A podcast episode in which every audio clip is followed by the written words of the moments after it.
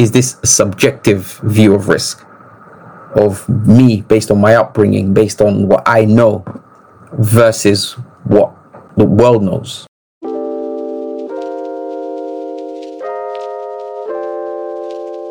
Welcome to Everyday Leadership, a podcast where I interview leaders not defined by position or title. Everyday people who lead their lives in extraordinary ways.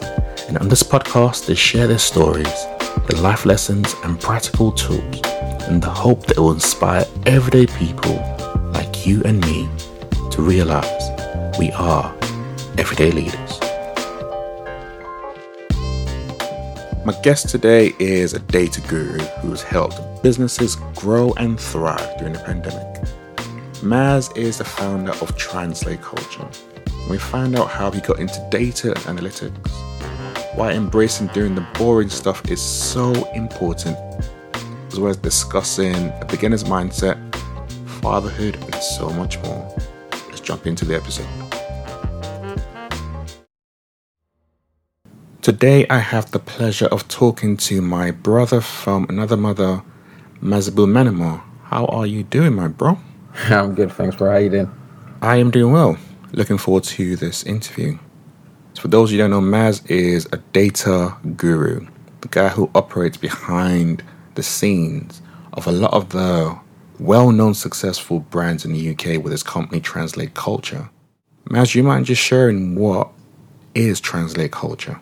Well, first and foremost, thanks thanks for having me. I'm sure it's been a pleasure kind of watching you build this platform. And yeah, just want to say thank you for having me. My name is Mas or Masibu Manima, founder of Translate Culture. I don't call myself a CEO yet, which is just just just something that I, I always like to start with.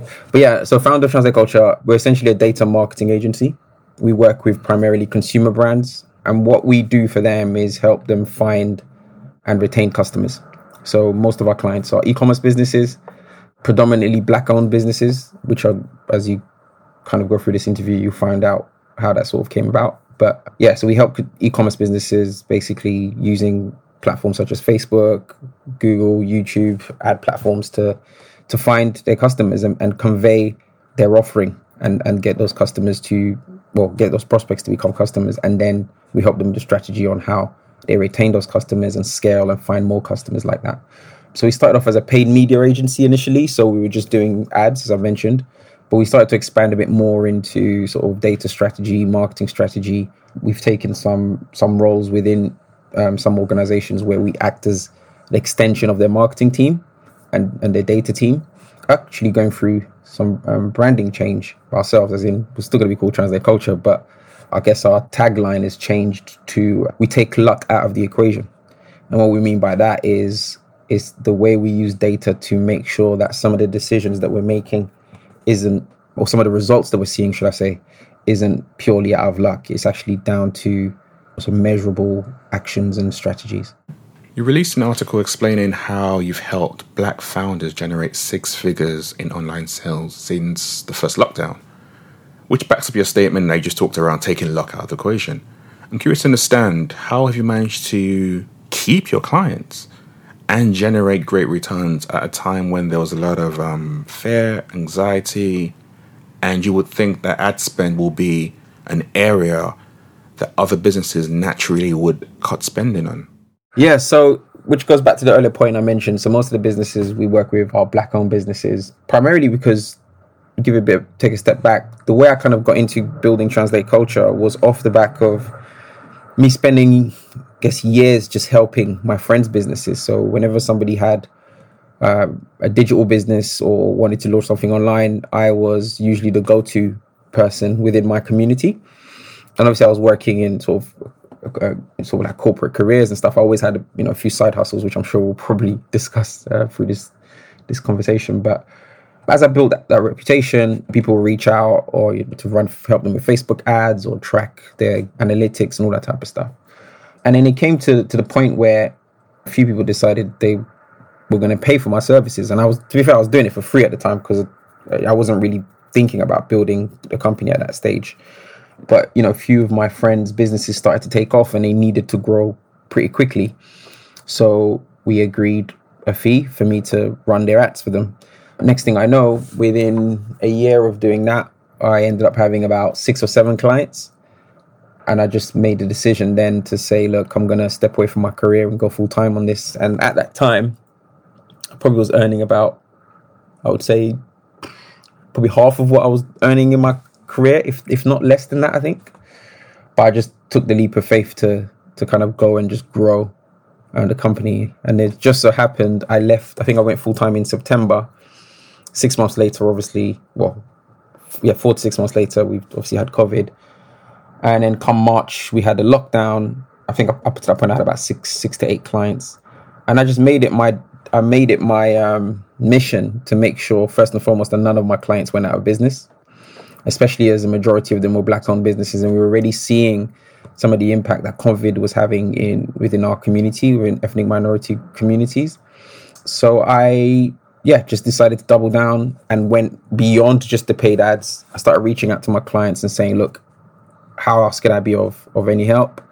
A few of them took my my offer and I ended up basically offering them wider strategic advice on you know how they can pivot the business, how they can test out new audiences. And it just so happened at that time because the approach that we take to advertising or the approach we take to marketing is very, you know, we, we follow a systematic approach and we're always learning. When there was a lockdown, a lot of businesses started cutting back on their ads, but we had so much learning and we knew who our audiences were for most of our clients that we were actually able to double down like confidently, which is brilliant on these platforms because if there's less people advertising, then it means you have you spend less to reach more people. And it just so happened that I would say probably, if not all my clients, had their best sort of months during that period. And I think it was just down to the fact that we doubled down and it gave everybody the opportunity to really start to focus on what matters. And that's really understanding your customers and being able to communicate to them. And especially at a time when everybody's at home. So it was just, it was just a, a really good case study to have. And for us, that's why we changed our our tagline to taking luck out of the equation because a lot of it was very data driven and testing everything that we were pushing live. Wow. How did you get into data? Randomly, actually. Obviously, you've known me for a few years, but I think uh, when I went to uni, I went to uni to actually study finance. I think my whole thing has always been I've always had a simple theory for things. Like as long as I can justify my decision within myself, I'm happy. Like I went to uni to do finance. My rationale was because that's where the money is. The money's in the bank, so I'm gonna work. I'm gonna. I wanted to work in the bank because that's where the money was. So when you need to do finance, first couple weeks, obviously when you're in university, you get to test out other courses. And I did marketing and like introduction to marketing, and I thought actually, you know what, this is a better fit. Then I switched my course to business studies, specialized in marketing did that for three years. Obviously, had industrial placement, got a grad scheme, and then I went into work for a car company as part of the grad scheme and learned a lot through there. Just how to work in a corporation and everything. I always wanted to work in marketing communications. Obviously, there was a lot of opportunities there, so I ended up actually working more in a in a kind of marketing and sales role, which led to a lot of number crunching. And at the time, when you're young, you're thinking, "Oh, this is boring." I want to I want to do the exciting things. I want to work on the TV ad campaign. I want to work on the digital display thing that we're doing. That's that everybody's going to see, right? But the work I was doing, nobody was seeing because it's kind of just internal, like reporting this worked or this didn't work. But I developed a really good, I guess, understanding of like just numbers and like Excel, like just basic sort of data analysis skills and at the same time, I had a few startups with a few of my friends. So I had one called Mixtape Madness, which was a, a, UK streaming platform with like three or four of my friends. And there was Brothers with No Game, which was like a, a, blog that we had at the time, later turned into a YouTube channel and then became a, a essentially a TV series. But at that time, obviously, I'm juggling all of these things, juggling a career and two other startups. It just came to the point where I just thought to myself, I'm going to double down on this data thing. And it goes back to this taking luck out of the equation, especially when you have a number of other founders, it's hard to make a decision because there's four or five different opinions, right? And my approach was like, I'm just gonna I'm just gonna follow the data. I can't say whether I'm right or wrong. But we, if we can't agree, what does the numbers say? And then yeah, I just started doubling down on that because I saw that in the corporate world. I saw that whenever there was a crunch decision making thing, we tend to kind of lean we tended to lean to the numbers. Um, and numbers could be wrong after a while, like, but at least you have something that is exclusive from our opinions. And then yeah, just start seeing results in that sense. And then I started to double down on that. Did taught myself Google Analytics, just taught myself all of these different tools. And then from that job, I moved to the British Medical Journal, where I became a CRM analyst. Essentially, started my career again at the bottom of this, almost like a new career. So I moved away from marketing and sales down to the bottom of the data ladder. And then within five years in that company, I was promoted three times, and I left there as a senior CRM analyst, and I was also doing, I was also a data product manager. How did I get into it? Literally just self awareness and, and and and whenever I learn something that I find interesting, I just go down the rabbit hole and, and double down. And I think data, for, as you probably know, is, is the future, isn't it? There are a number of great points you just um, touched on, which I really want to emphasize, not just gloss over. So, number one, doing the boring stuff. So, we live in a culture that idolizes like doing the glamorous, sexy, exciting things. A lot of people, myself included, I want to avoid doing the boring stuff yeah, as you just shared, that was very, very foundational for you. And you just really touched on why it's so important for us to embrace the boring. And number two, you also talked about being willing to start again. So when you moved across to um, BMJ, you had that beginner's mindset. You're willing to reinvent yourself in doing something different. But how did you um, develop that level of self awareness, allowing you to see things from a different perspective and approach life the way that you have done? Good question. I think it's one, it's part of my personality. I'm happy to be wrong in the context of being stronger and, and or better in, in the pursuit of growth is, is probably the, the best way to, to do it. I think whenever I was young, I've always questioned things, and I felt like there's something humbling about that because then you almost start with the mindset that you don't know. It's like you only know what you know, right? And I've learned over the years, actually having that sort of curious sort of beginner's mindset has actually helped me most of the time. At a time when it doesn't help you, it can be you can be if you're too much into the beginner's mindset, you may actually not be aware of what you do know.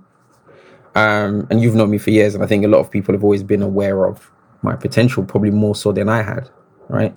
And there's probably times when I've over indexed or overworked on things, like gone down the rabbit hole for too long. But I still think with everything you do, you have to do you have to do the work, especially as a founder. Um, I did everything. Like when I this business for the first say ten months or twelve months even, it was just me. So I did I did the campaigns, I did the pitch, I did the data analysis, I did the financing, I did the like I did everything. And I think where I've why this business is probably arguably one of the most successful businesses that I've been involved in terms of its trajectory has been down to that. It has been down to the fact that I didn't overthink a lot of things. I didn't think about automation first, right? I didn't think about building a big team and then having people do loads of things. I just thought, about let me do the dirty work first. And then as I learn, I then optimize. And I think to answer your question, where that comes from, I, I don't know, I think it's a personality thing, but also a lot of people that I look up to in business, in sport, always have a beginner's mindset. So, for example, like one of my favorite sports people is LeBron James. He's the best, he's been the best basketball player in the world for probably the last 10 years. But everyone that's in his team will tell you he's probably one of the most hardworking people in that team. We see the same with Cristiano Ronaldo. You see the same with the likes of Jay Z. And you see it's the same with the likes of a lot of business people, right? It's just this thing where you don't want to leave it to chance. You almost want to do the work and start over again. It's almost like you climb the top of one mountain, you need to just keep climbing. There's always another mountain. And I think that makes life more well, it makes life worthwhile as well to know that there's so much more that I'm going to need to learn. So, yeah, I think hopefully that answers your question. No, definitely does. One thing you touched on earlier on was about the fact that you were adding value to your friends and others before this even became a business. Mm-hmm. How did people know to come to you to be the go-to guy around data? Mm-hmm. And then how did you also build the trust with those founders that you mentioned during COVID for them to be like, I'm going to trust Mas to to spend money in this, and I know I'm going to get a return in this during a period where you're going through a pandemic, so they'd be worried. Mm-hmm. Very good question. I think when I think about well, actually, I think about when I first started to develop that reputation, it's because from early, I was always trying something. Like I was always, I was quite early on this sort of digital marketing, sort of building your own business. I remember when I was in uni, I was just trying different ideas. And it's funny when you see things like Huffington Post, like I was trying to do something like that, but for our community, if you remember, right? P Bleep Leon and everyone, which was kind of like user generated content. And it's funny because you do these things, you, you always get those moments, you're like, oh, we, I thought of that, but it doesn't really matter. It's down to execution. So I had all these things that I was doing but what I didn't realize, even though these things didn't take off and there might have been failure at, or seen as failure at that stage, I was picking up like tacit knowledge, stuff that I probably wasn't even aware that I was aware of until I started to apply some of that knowledge in the corporate world and vice versa. And I saw the value of that because every year people be making introductions to different people. And then I realized, oh gosh, like I do know a lot more than I thought I did. And that's how it happened. So from P Bleeped which was a blog which me and Leon created. And then later, when Leon had the idea for Brothers No Game, he obviously asked me to be involved because there was a track record there of when I tried to get him to work on P Bleep. So P Bleep was my idea. Leon jumped on it. Brothers No Game was Leon's idea because of that working relationship. I jumped on it. Obviously through P Bleep, the most of my friends were where where we grew up. So when Andy and, and, and Eddie came up with Mixtape Madness, I was like, hey, they were like, speak to Mas. He's the guy that worked on this project. So I ended up being in, in, invited to different startups because of that track record of, and all of those two, three years of me trying things and failing, but taking the learnings from it. And then years down the line, when my wife started her store, helped her out. And then through that, people then discovered me. So it's just, it goes back to just doing the work. There's no better currency than your reputation. Like there's no, there's nothing better than being known for something very specific, especially if it's something that's in demand, right? And for me, I was, and what kind of helped is being in a career meant that I didn't need to chase the money. It meant that I can just do it because I enjoyed it. And also, it meant that I'm also learning to see that what I'm actually doing here can be applied across the board. And that's what leads to this thing about taking luck out of the equation. Because if you see it happen so many times, it almost becomes formulaic, right? So, yeah, so that's how it sort of came about. You didn't chase the money. I didn't, bro. That's a very hard thing to do when you're just coming up, especially coming up from Tottenham and, and everything that we've seen around us. Mm-hmm. Chasing the money was a regular thing. Mm. And well, so how did you differentiate, man? What is like I said, I'm quite reflective and I quite whenever I've chased it's just weird. I don't know if it's it, this is even just random for me or I can't say it for everybody else's life. But whenever I've chased money, I've never, or whenever I've chased anything, I always feel like I've never really got it. Whereas if I do the work that's required, it then comes. And what I mean by that is, I fundamentally believe business. I mean, business. Business is, is here to serve people. We're here to solve problems, right? And I learned that strongly probably about four years ago when I started to look at the businesses that I worked on that failed and the businesses I worked on that hadn't failed, that caught traction.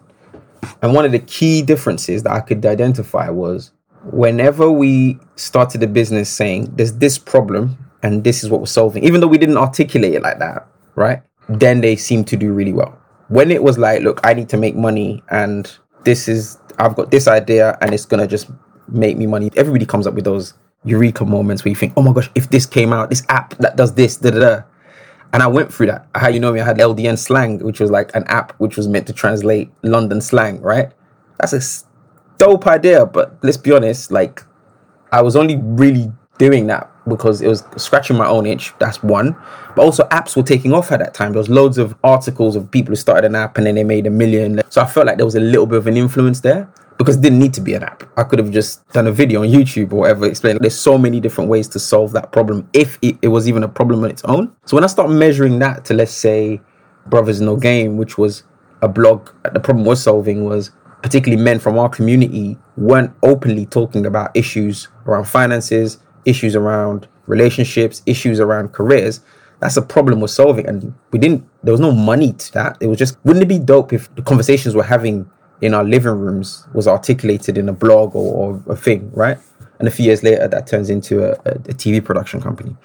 Mixtape Madness, the same thing. Is wouldn't it be great if there was a DatPiff, which is the American version of, of Mixtape Madness, where you can stream mixtapes from urban artists? And it's, oh yeah, wouldn't that be dope, right? And then you build it, And then I think about translate cultures. Well, I know that for me, I've I have a theory that I think a direct to consumer, which is obviously being able to sell directly to people online, is going to be one of the biggest shifts in terms of helping just working class people being able to build their own businesses, right? If you've got an idea, whether it's you're selling something or if it's some piece of art, like you can do it online now. And I know that's gonna I knew that was gonna come. Coupling that with the fact that some the communities which I come from, a lot of people want to start businesses. They have talent, but they just don't know how to reach their audiences. It just made sense the fact that I've got 10 years experience of being able to reach audiences to provide it as a service.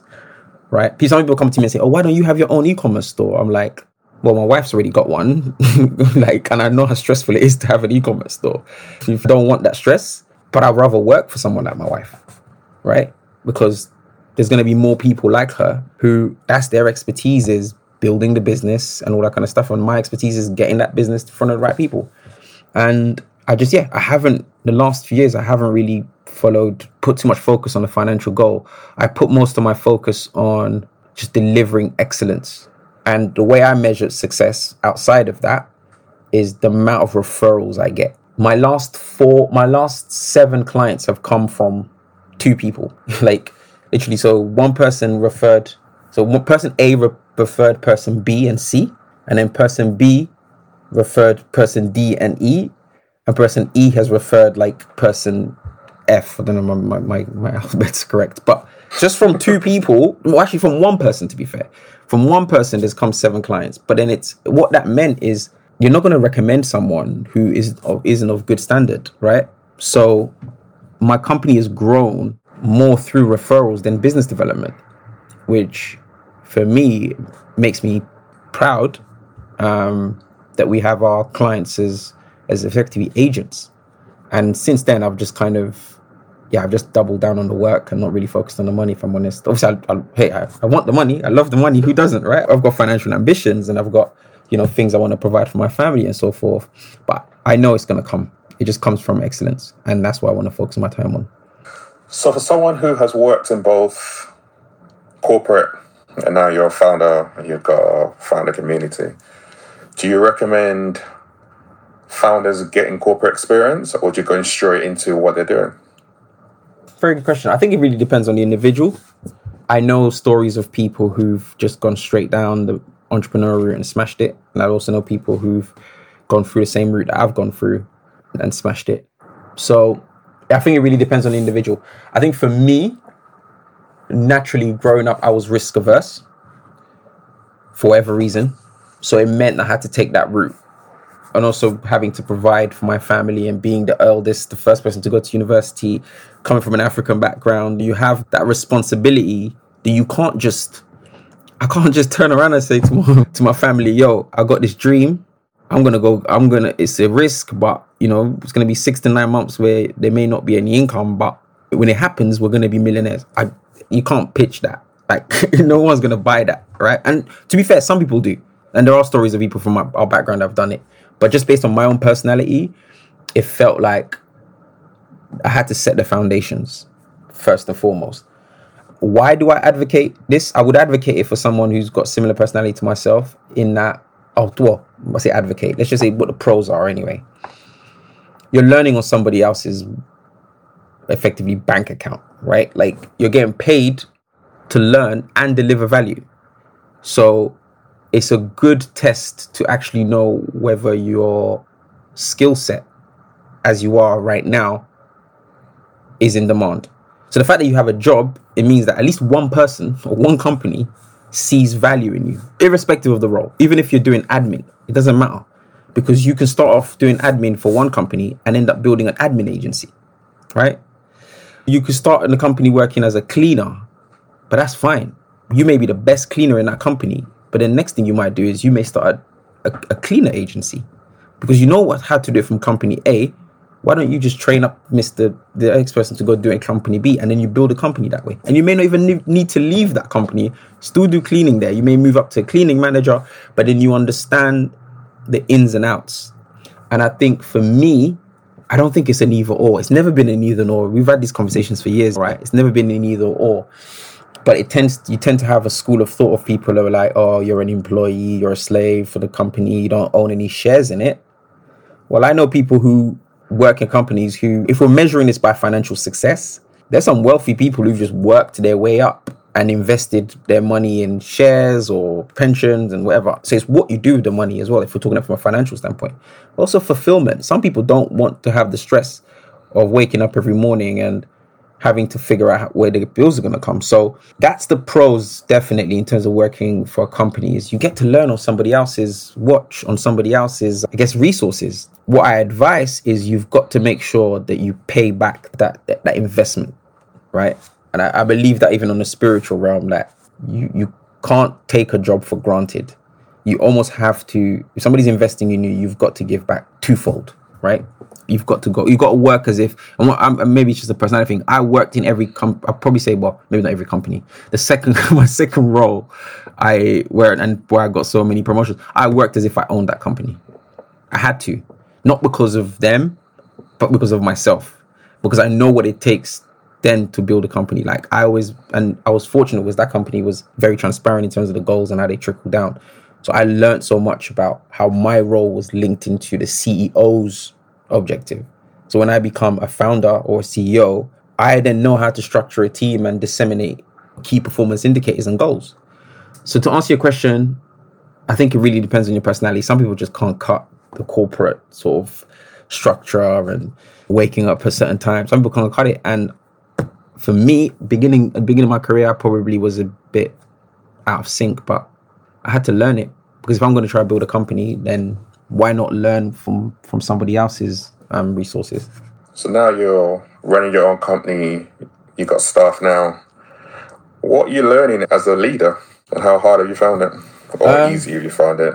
Good question. It, it can be challenging, but it's so rewarding, and I think leadership is an interesting term because I've always described leadership as almost the opposite as well. Like to be a leader, you have to be a servant. You know what I mean? Even as a servant, you're leading. It's like when I went to work, me not being late and getting that's leadership. Like getting yourself up, you have to lead yourself out of bed to go work and earn, whether it's for your family or whatever. That those are attributes of leadership, right? And so now that as I'm moving away from the day to days of business of the doing the business, I have to lead in a slightly different way through my actions first and foremost. Like people have to see that what I'm telling them is also how I'm living my life. It's tough because like I value family over pretty much everything and, and, and myself, obviously my, my own self care and, and everything, like mental health and all that kind of stuff, like well being, right? Personal well being and family well being and people's well being. But there are times when like business is tough, like you got back to back pitches and a campaign has gone wrong. And those times it can be tough to show what you've, uh, to also match what you've said, right? But what I've always, my style of leadership has always been first and foremost that making sure that I am very clear in terms of what I expect from people and where we're going as a company, and then and then and then just leaving them to do it how they are able to do it within the constraints of the of, of our company culture. I, I didn't like micromanagement, so I don't do it. And I guess the toughest thing about leadership that I found is that you're gonna be you're gonna be accountable, which is fine. I actually don't mind. I've always been accountable, but you also have to be like you can't you have to be prepared for the what's the word I'm looking for, for the unexpected, right? Like you're never gonna take your like even if you want to take your eye off the ball, it's very hard because there's gonna be there's gonna be events that are gonna test that vision or that that culture that you've kind of said to everyone, uh, and that's the tough part is actually sometimes missing the mark. But what I love about that is I'm able to just be transparent and say, look, I'm human. Like I do work till 3 a.m. sometimes. Even though I tell people not to, sometimes I do it. But then my thinking around is how do I stop doing it? Because the goal is not to work till 3 a.m. But I do understand that sometimes there will be. So that's the tough part. Is just like when my actions don't match maybe some of the guiding principles that I'm trying to implement in the company. Although I know those guiding principles work, sometimes I do go astray and then it's it's hard having to then recalibrate. But once it's done, like when you've you've kind of had that conversation with the team and adjusted it, it, it's so rewarding. And i just love seeing visions and cultures coming into fruition. But it's been it's been it's been an up and down journey but i think i would well my team will be able to say whether i'm doing a good job or not. How have you gone about creating or being intentional about how you create the culture within TC? good question. I think for me it was just I, my no, my north star or like my goal is to create a company that is to create my ideal company. Like i've created my ideal job. I've created my ideal company. I've created my ideal lifestyle.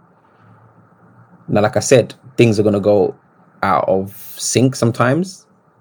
But whenever i don't look at that vision that's when things do go left field. But whenever i go back and look at that vision that look what kind of company you trying to create what kind of family dynamic are you trying to create? What kind of people do you want around you? What kind of results what kind of customers do you want to work with? What kind of customers you don't want to work with right? Whenever i go back to that drawing board it just helps me basically get back on track. So for me that was the north star. Like like what company would i somebody actually somebody asked a very good question this week in one of the whatsapp groups. Is that would you work for the company that you're that you own knowing that somebody like you is is is leading it and i said 100% and i didn't, I didn't even think twice right because obviously it might sound biased and i think most people probably say the same question the same answer but this is my dream company. Like I've taken what I don't like about the corporate world and what I don't like about the startup world, and I'm effectively building it now. And that's been the vision. Is I need the company that I can wake up every morning and feel like I'm doing my life's work. And equally, I want everyone in the company to be the same. So then it means I'm very transparent very early what the company culture is and what we're trying to achieve. So then people can make a decision on whether that's the right company for them or not. That's pretty much it for me. You're married to Natalie, who is the founder of Bespoke Binny. You've worked with her on her business. How's that been working alongside your partner? it's been tough. I think I think it's it's always difficult. See, my wife's a, an amazing creative person, and I am I can be very systematic and sort of data focused and can be quite linear sometimes. Um, so there's obviously those differences. But what I've realized across the years is actually that's what helps both of us work really well together. Is that we understand the other person's way of thinking and we try to meet halfway. But that's come like later on.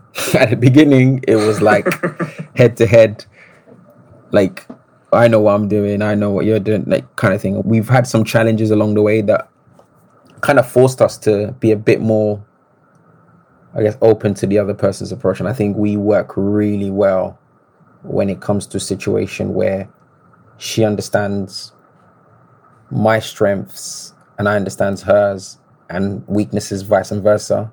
Like I understand where to stop and she understands where to stop and she knows when to ask for help and I know when to ask for you know to give my opinion and not to give my opinion. But that was so good because then it meant that the kind of founders that I work with now or the business the businesses we work with, we try to have a similar kind of relationship because I'm in the I'm in the journey with these brands to also learn and grow. And as I grow, we'll grow together. It's just about being coachable and being open to somebody else's view. And then being and being honest to say, look, no, I don't think that, that works, and then do it your way and then be accountable whether it goes one way or the other. But yeah, it was tough at the beginning. I think we're getting better at it. And we still have challenges where we disagree on certain things. But the good thing is we know we're both on the same ship, as in the intention is good. What's one of the biggest lessons you've learned then from your marriage? To this day, my wife said to me, was there's a quote, she just said to me, live your truth. And having those honest conversations, as painful as they may be early and often, is super important in a relationship. And equally, when you ask for something from the other person, be happy when you get it, right?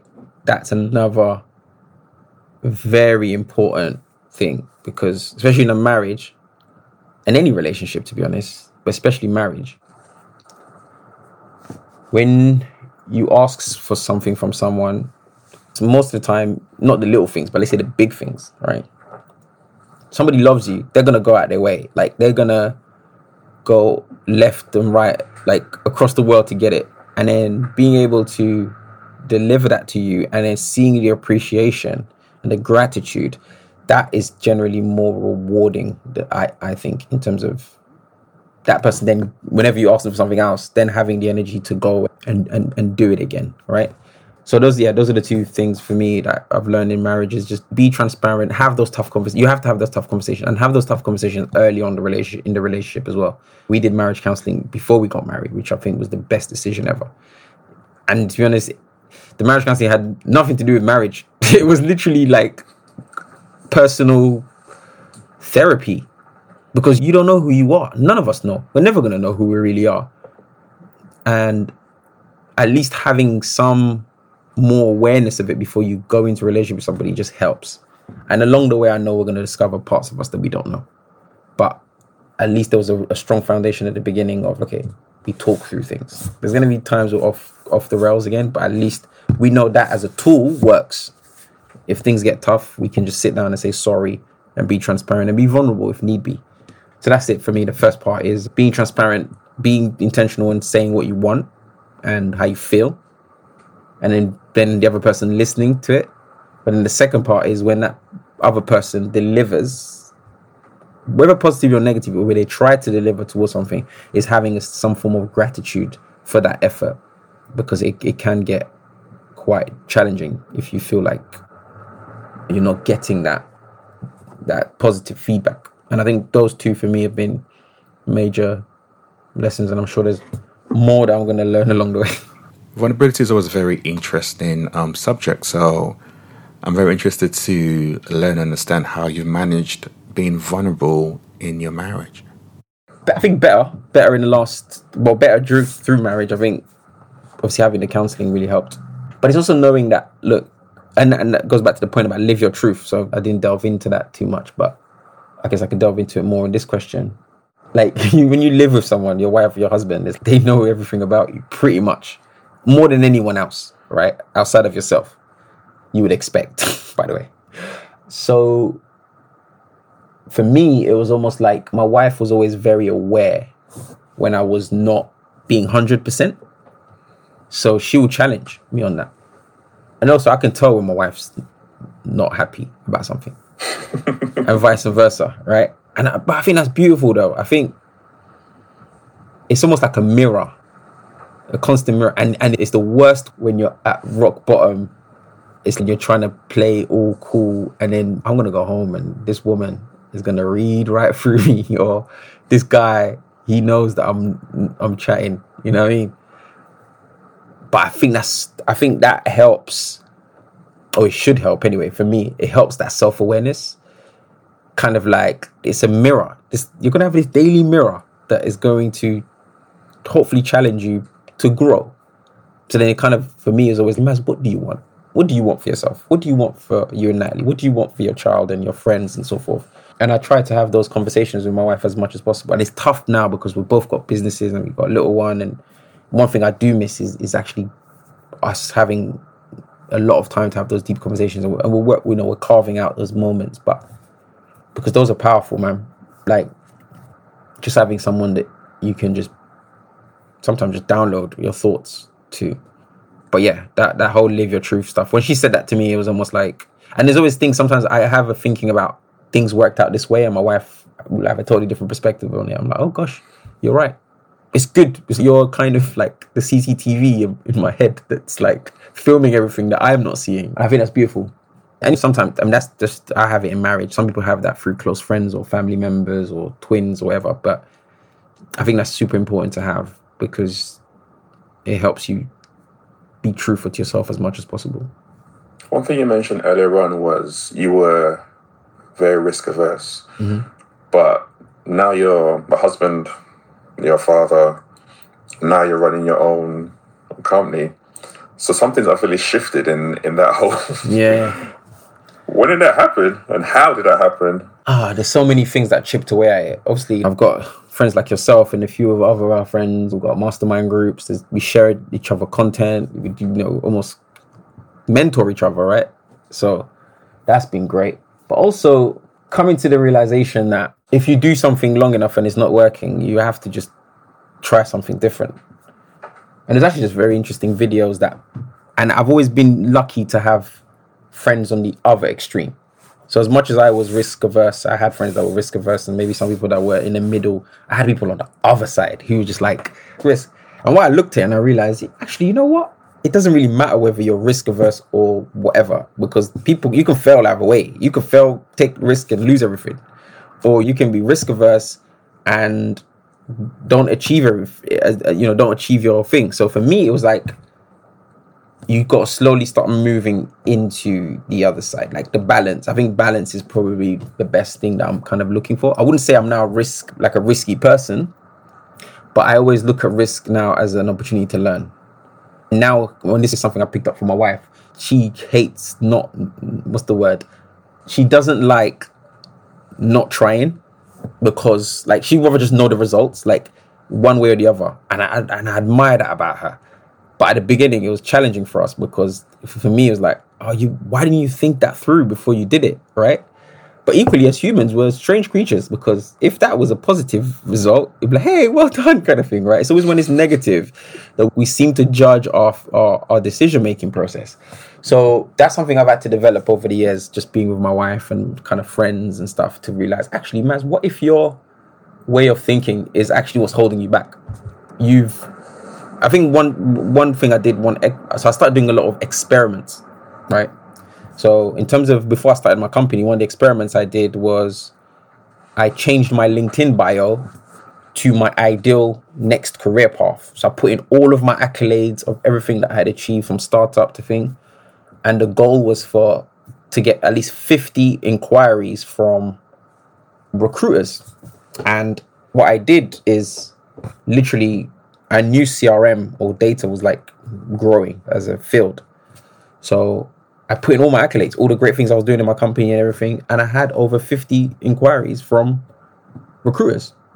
And for me, how did that help my risk aversity was that it proved to me that the market was in demand for my services. So worst case, if I left the company, I could always go to get another job obviously by then I didn't know what COVID was gonna come, but still, it, it's just a, it's just a mental thing, right?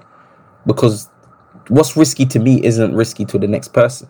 The stuff now that I used to worry about, I look back and think how, and there's people who like what I'm doing is not even risky at all, and I accept that, and and I'm not arguing for anyone to be too far one way or the other, but just have conversations ways or mental models, as they call it, to be able to challenge yourself when the results that you're getting isn't satisfactory. So, what are your mental models? I think for me, I think yeah, for when it comes to risk, I would for a lot of my mental models are linked to stories, right? So I'm always thinking about what story am I telling myself? What if someone else who's on the other side of the fence laid down, I guess, their evidence against what I'm laying down? who's right at the end of it. So I'll give you an example. So a friend of mine sent me a video years ago which talked about he said basically risk is subjective. Okay. So he said somebody who's on a, in a job earning 50 grand a year probably thinks it's risky for them to leave that job because they have 50 grand worth of commitments or 50 grand worth of lifestyle, right? So they're always they're potentially thinking of the worst, right? They're thinking if I leave this job and try something and it doesn't work, I'm losing 50k worth of thing. It's too risky.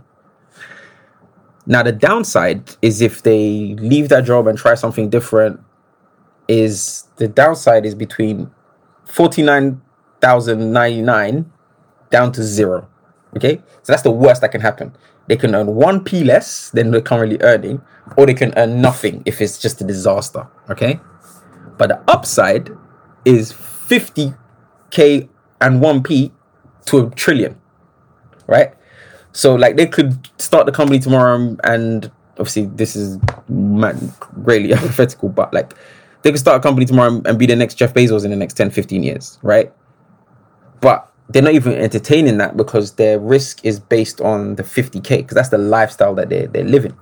And when I got that, when I saw that video, I realized, gosh, that is so true. Because a lot of my decisions were kind of made on the fact that I'm trying to protect this what I've this lifestyle that I've built. But in fact, if I earned, and it's not about the money, but let's if I earn double of what I'm earning and I'm doing something I love, then that creates a lot more security than me staying somewhere that maybe I loved it, but not as much as I love it if I earn double. But equally, if what if I earn half of the 50k, if I earn 25k, but I enjoy it a lot more, and it means that I do such a great work that I'm growing at a faster rate than I would in a career.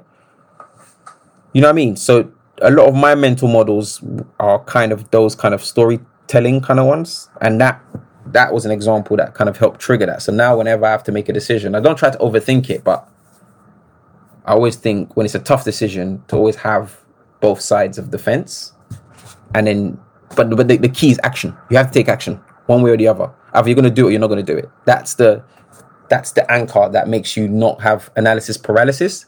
It's say, okay, I'm gonna need to make this decision tomorrow by 12. Between now and 11:59, I'm gonna do the debating one way or the other for Mr. Extreme and Mr. Not Extreme, right? But at 11:59, someone's got to win this debate, and for me, time boxing decisions helps.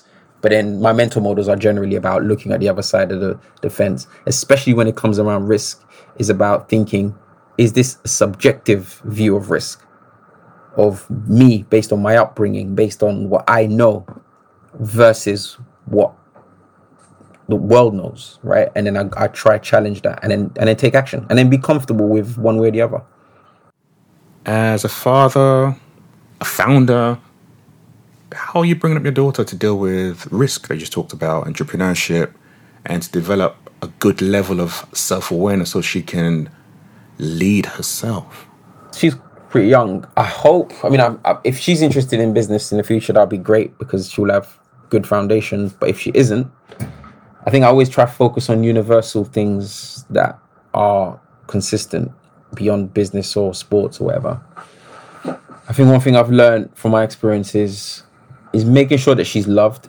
Once she knows that's the most important thing, because then it means she can then make the right decision in terms of her own life if she wants to go into business or not as best as possible for me and my wife to be good examples of what it is to be a leader. And what I mean by leader doesn't necessarily have to mean you have to lead people, just leading yourself, as we've talked about many a times. It's like, why does daddy get up in the morning and go for a jog every day? Well, he's trying to improve his mental, physical health, right? She probably doesn't understand that at this moment. She probably just think, oh, daddy's going for a jog, daddy's going for a walk. And she like whenever I'm going to the door, she's like, Daddy, you going for a walk? Kind of thing. But I know I'm gonna have that conversation with her. So I'm just trying to show habits that are and this is the thing is you, you got to be very careful because what I might think we positive habits may not necessarily be. So I'm trying to basically be showing habits that I can not justify, but I can explain to her why I'm doing it this way. Why do I need? Why does daddy do this? And why does mommy do this? I think the first thing we're just trying to do is just make sure that she knows that she's loved. That's the most important thing, because mm. we do make a lot of our decisions based on that like whether it's seeking validation from people outside of your family, seeking validation outside of yourself. That's something I wouldn't want for. I would want her just to be, to feel first and foremost that she's got people that would love her, irrespective of whether she's a billionaire or not. That's one. Two is to have a comfortable relationship with failure and trying. Just try it. If it doesn't work, and I think she's getting that now. We'll try again. She'll be like, okay, can I try again? I'm like, yeah, try again. And that's and that's that's the second one. And and and the third one, like what my wife said to me, is like live your truth. That's the real freedom is to feel like you can be obviously as much closest to hundred percent of yourself as possible. That is worth more than anything. It's like knowing that you accept yourself foremost, first and foremost, as you are, and that hopefully and that everyone around that loves you accepts you for who that is it pretty much keeps you protects you from the 99.9% of the world not accepting you. Like it doesn't really matter anymore because within yourself who you are. And the people that you love kind of know who you are and give you the space for you to explore that. I mean, those are the three things that I'm kind of keen to make sure that she she develops over time. But then then the rest is up to her. Like whatever she wants to do, she'll know that she'll get the opportunity to do it and be supported and irrespective of the results, she'll grow from it. I love that. As we're coming towards the end, I need to ask you hip hop. You quote hip hop lyrics on a regular. Yes. So, favorite lyric Oh gosh, that's a tough one. Of all time. of all time? Why? I, I don't think I can say one. I think there's just there's so many. I think in the context of business, since this is kind of more business kind of oriented. Oh, there's so many. I can't even think of one. Gosh, that's a really good question. I've got loads, but I think for me, one of my favorite lyrics is when I saw growing up was from Jay Z on the song called "Feelin' It," and he said, "If every person in your clique is rich, your clique is rugged. Nobody will fall because everybody will be each other's crutches." Right? And for me, that was so interesting because it talks about obviously group economics, talks about investing in others, and uh, it's very much aligned to a lot of, I think, sort of African culture, like a lot of African diaspora culture around. It takes a village to raise a child, that kind of thing. So you almost have to invest in the village because that village will later look after your child if need be, right? So that was always yeah, that was always that's always been that was like my quote at uni for for years. If every person in your clique is rich, your clique is rugged. Nobody will focus everybody be each other's crutches. And it has always been my view, rightly or wrongly, because sometimes you end up in a situation. And when rich, you know, we're talking about money, obviously, but I think rich goes beyond money. It's just wealth. It's you're full of it's abundance, right? If you're if you're abundantly happy and just abundantly have wisdom and you have so much more to give to others, when I lack, I can take some of that joy. I can take some of that wisdom. I can take some of that and if it's financial, then yes, then you know I have to ask you, Trophy. I need a little bit of change here because I'm, I'm struggling financially. So for me, rich is more than just money. So in that sense, is like you have to sow seeds into people so they can grow wealthy or, or rich in in other aspects of life. You may need to encourage your friends during tough times so they can go so they can grow and and, and be a happier person. Because there's going to be a time when you have a downer you may just need to call them and take some of that positive energy. So i would say probably that's probably my favorite lyric. And i think it covers beyond just business. It's kind of this thing where if everybody around you is rich or wealthy or abundant then you can borrow from them. You can if they cut if everybody's cup is full there will be there will be no empty cup. What does culture mean to you? Interesting. I think for most people, obviously from the black community, when we say culture, we mean black culture, right? Culture in general, for me, I think it's just what the, the, the definition is in the, the dictionary, right? Customs, unspoken ways of doing things.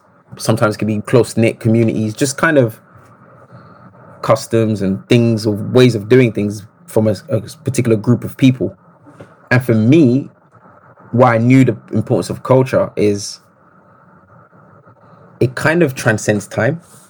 There are certain things that I find very strange, like especially black culture, using that as an example, right? I remember when I was young, this is a, a weird example to give, but I knew this from a very young age. There was a, a kid that I was kind of in school with, primary, there was infants, I think it might have been infants or primary, school, I can't remember. And he was from a, he was from Caribbean background.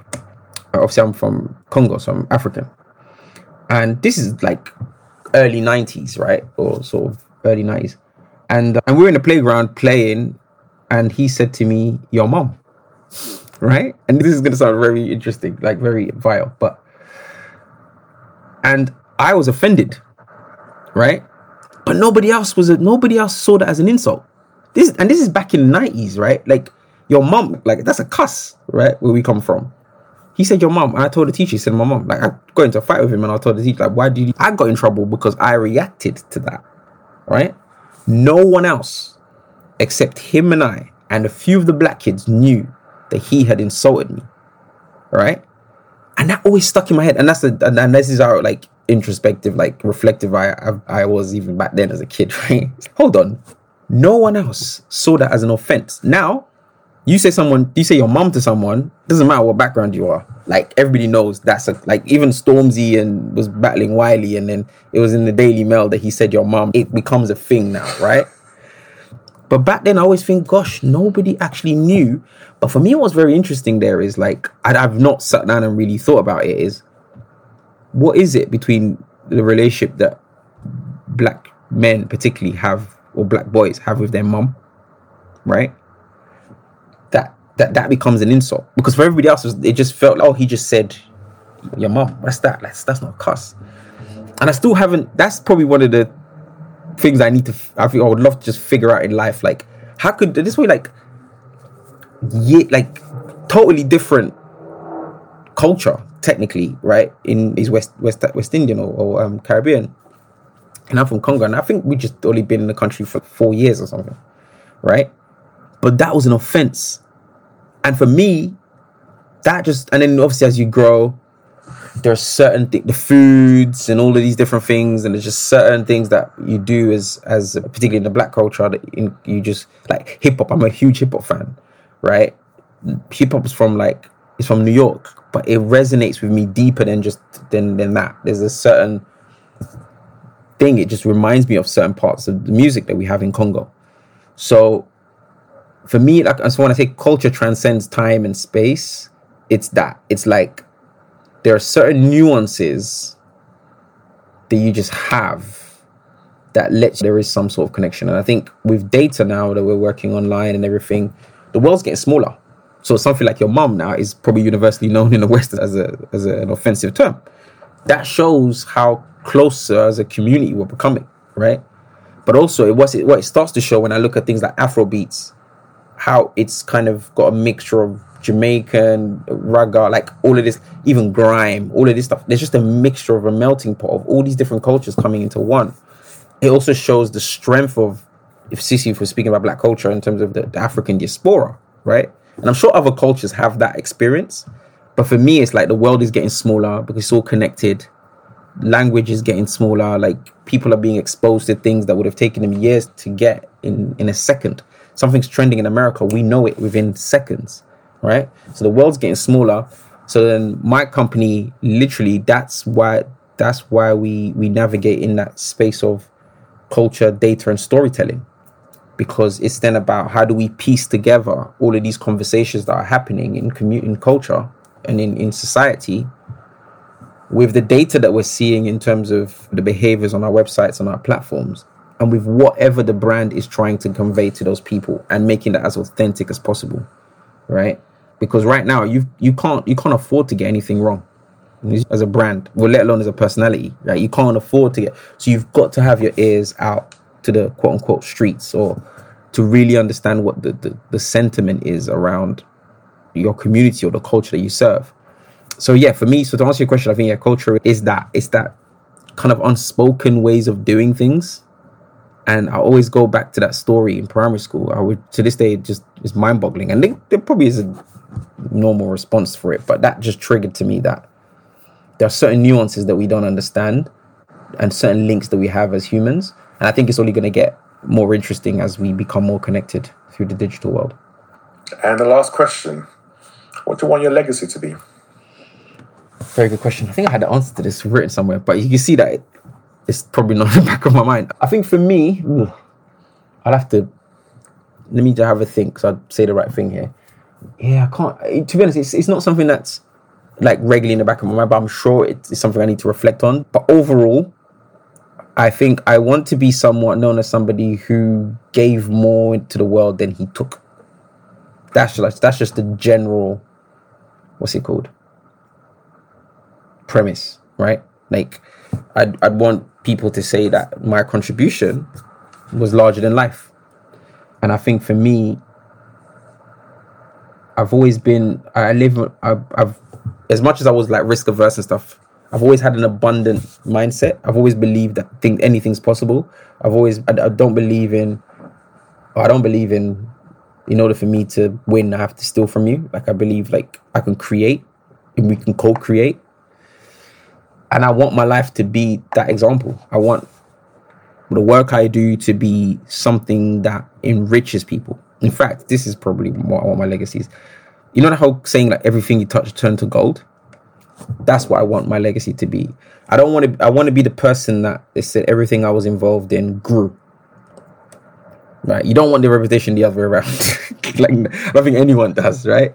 So I'm willing to do whatever it takes to to be that person or more so that company because I think the company now is an extension of myself. So it's not just about my ego or whatever, but it's more about taking what I believe is my God given gift is to help and, and help things grow. And finding similar people who have that same vision, who, when they work on something, it blossoms. So, to answer your question, it's essentially those two things, kind of somewhere in between. Everything you touch kind of turns to gold, kind of analogy, term saying but also somebody that paid back more than he took in from life. And on that note, I'm just going to say that I've, I've known Mas for 20 years, like, well, we're old, but he's constantly someone that always gives back. Even uh, from my friendship circles to the D2C group we haven't talked about, which is what 100 plus founders, and he's been giving a lot of value to so much that he does in the community, in the culture, you're already doing that. That legacy is already being being lived, and he's someone that's known as the person to come to for help, for guidance, for nurturing. Mm-hmm. So keep on doing that. Keep on doing what you're doing. Thank you, and equally, I just want to say thank you uh, for inviting me, and the same goes for you. And I'm really proud to to see this this podcast, and I know you've had a few people on this, and it's, it's a good initiative, and I'll, I'll keep I'll keep an ear out for for new episodes. This is Everyday Leadership. Well, thank you.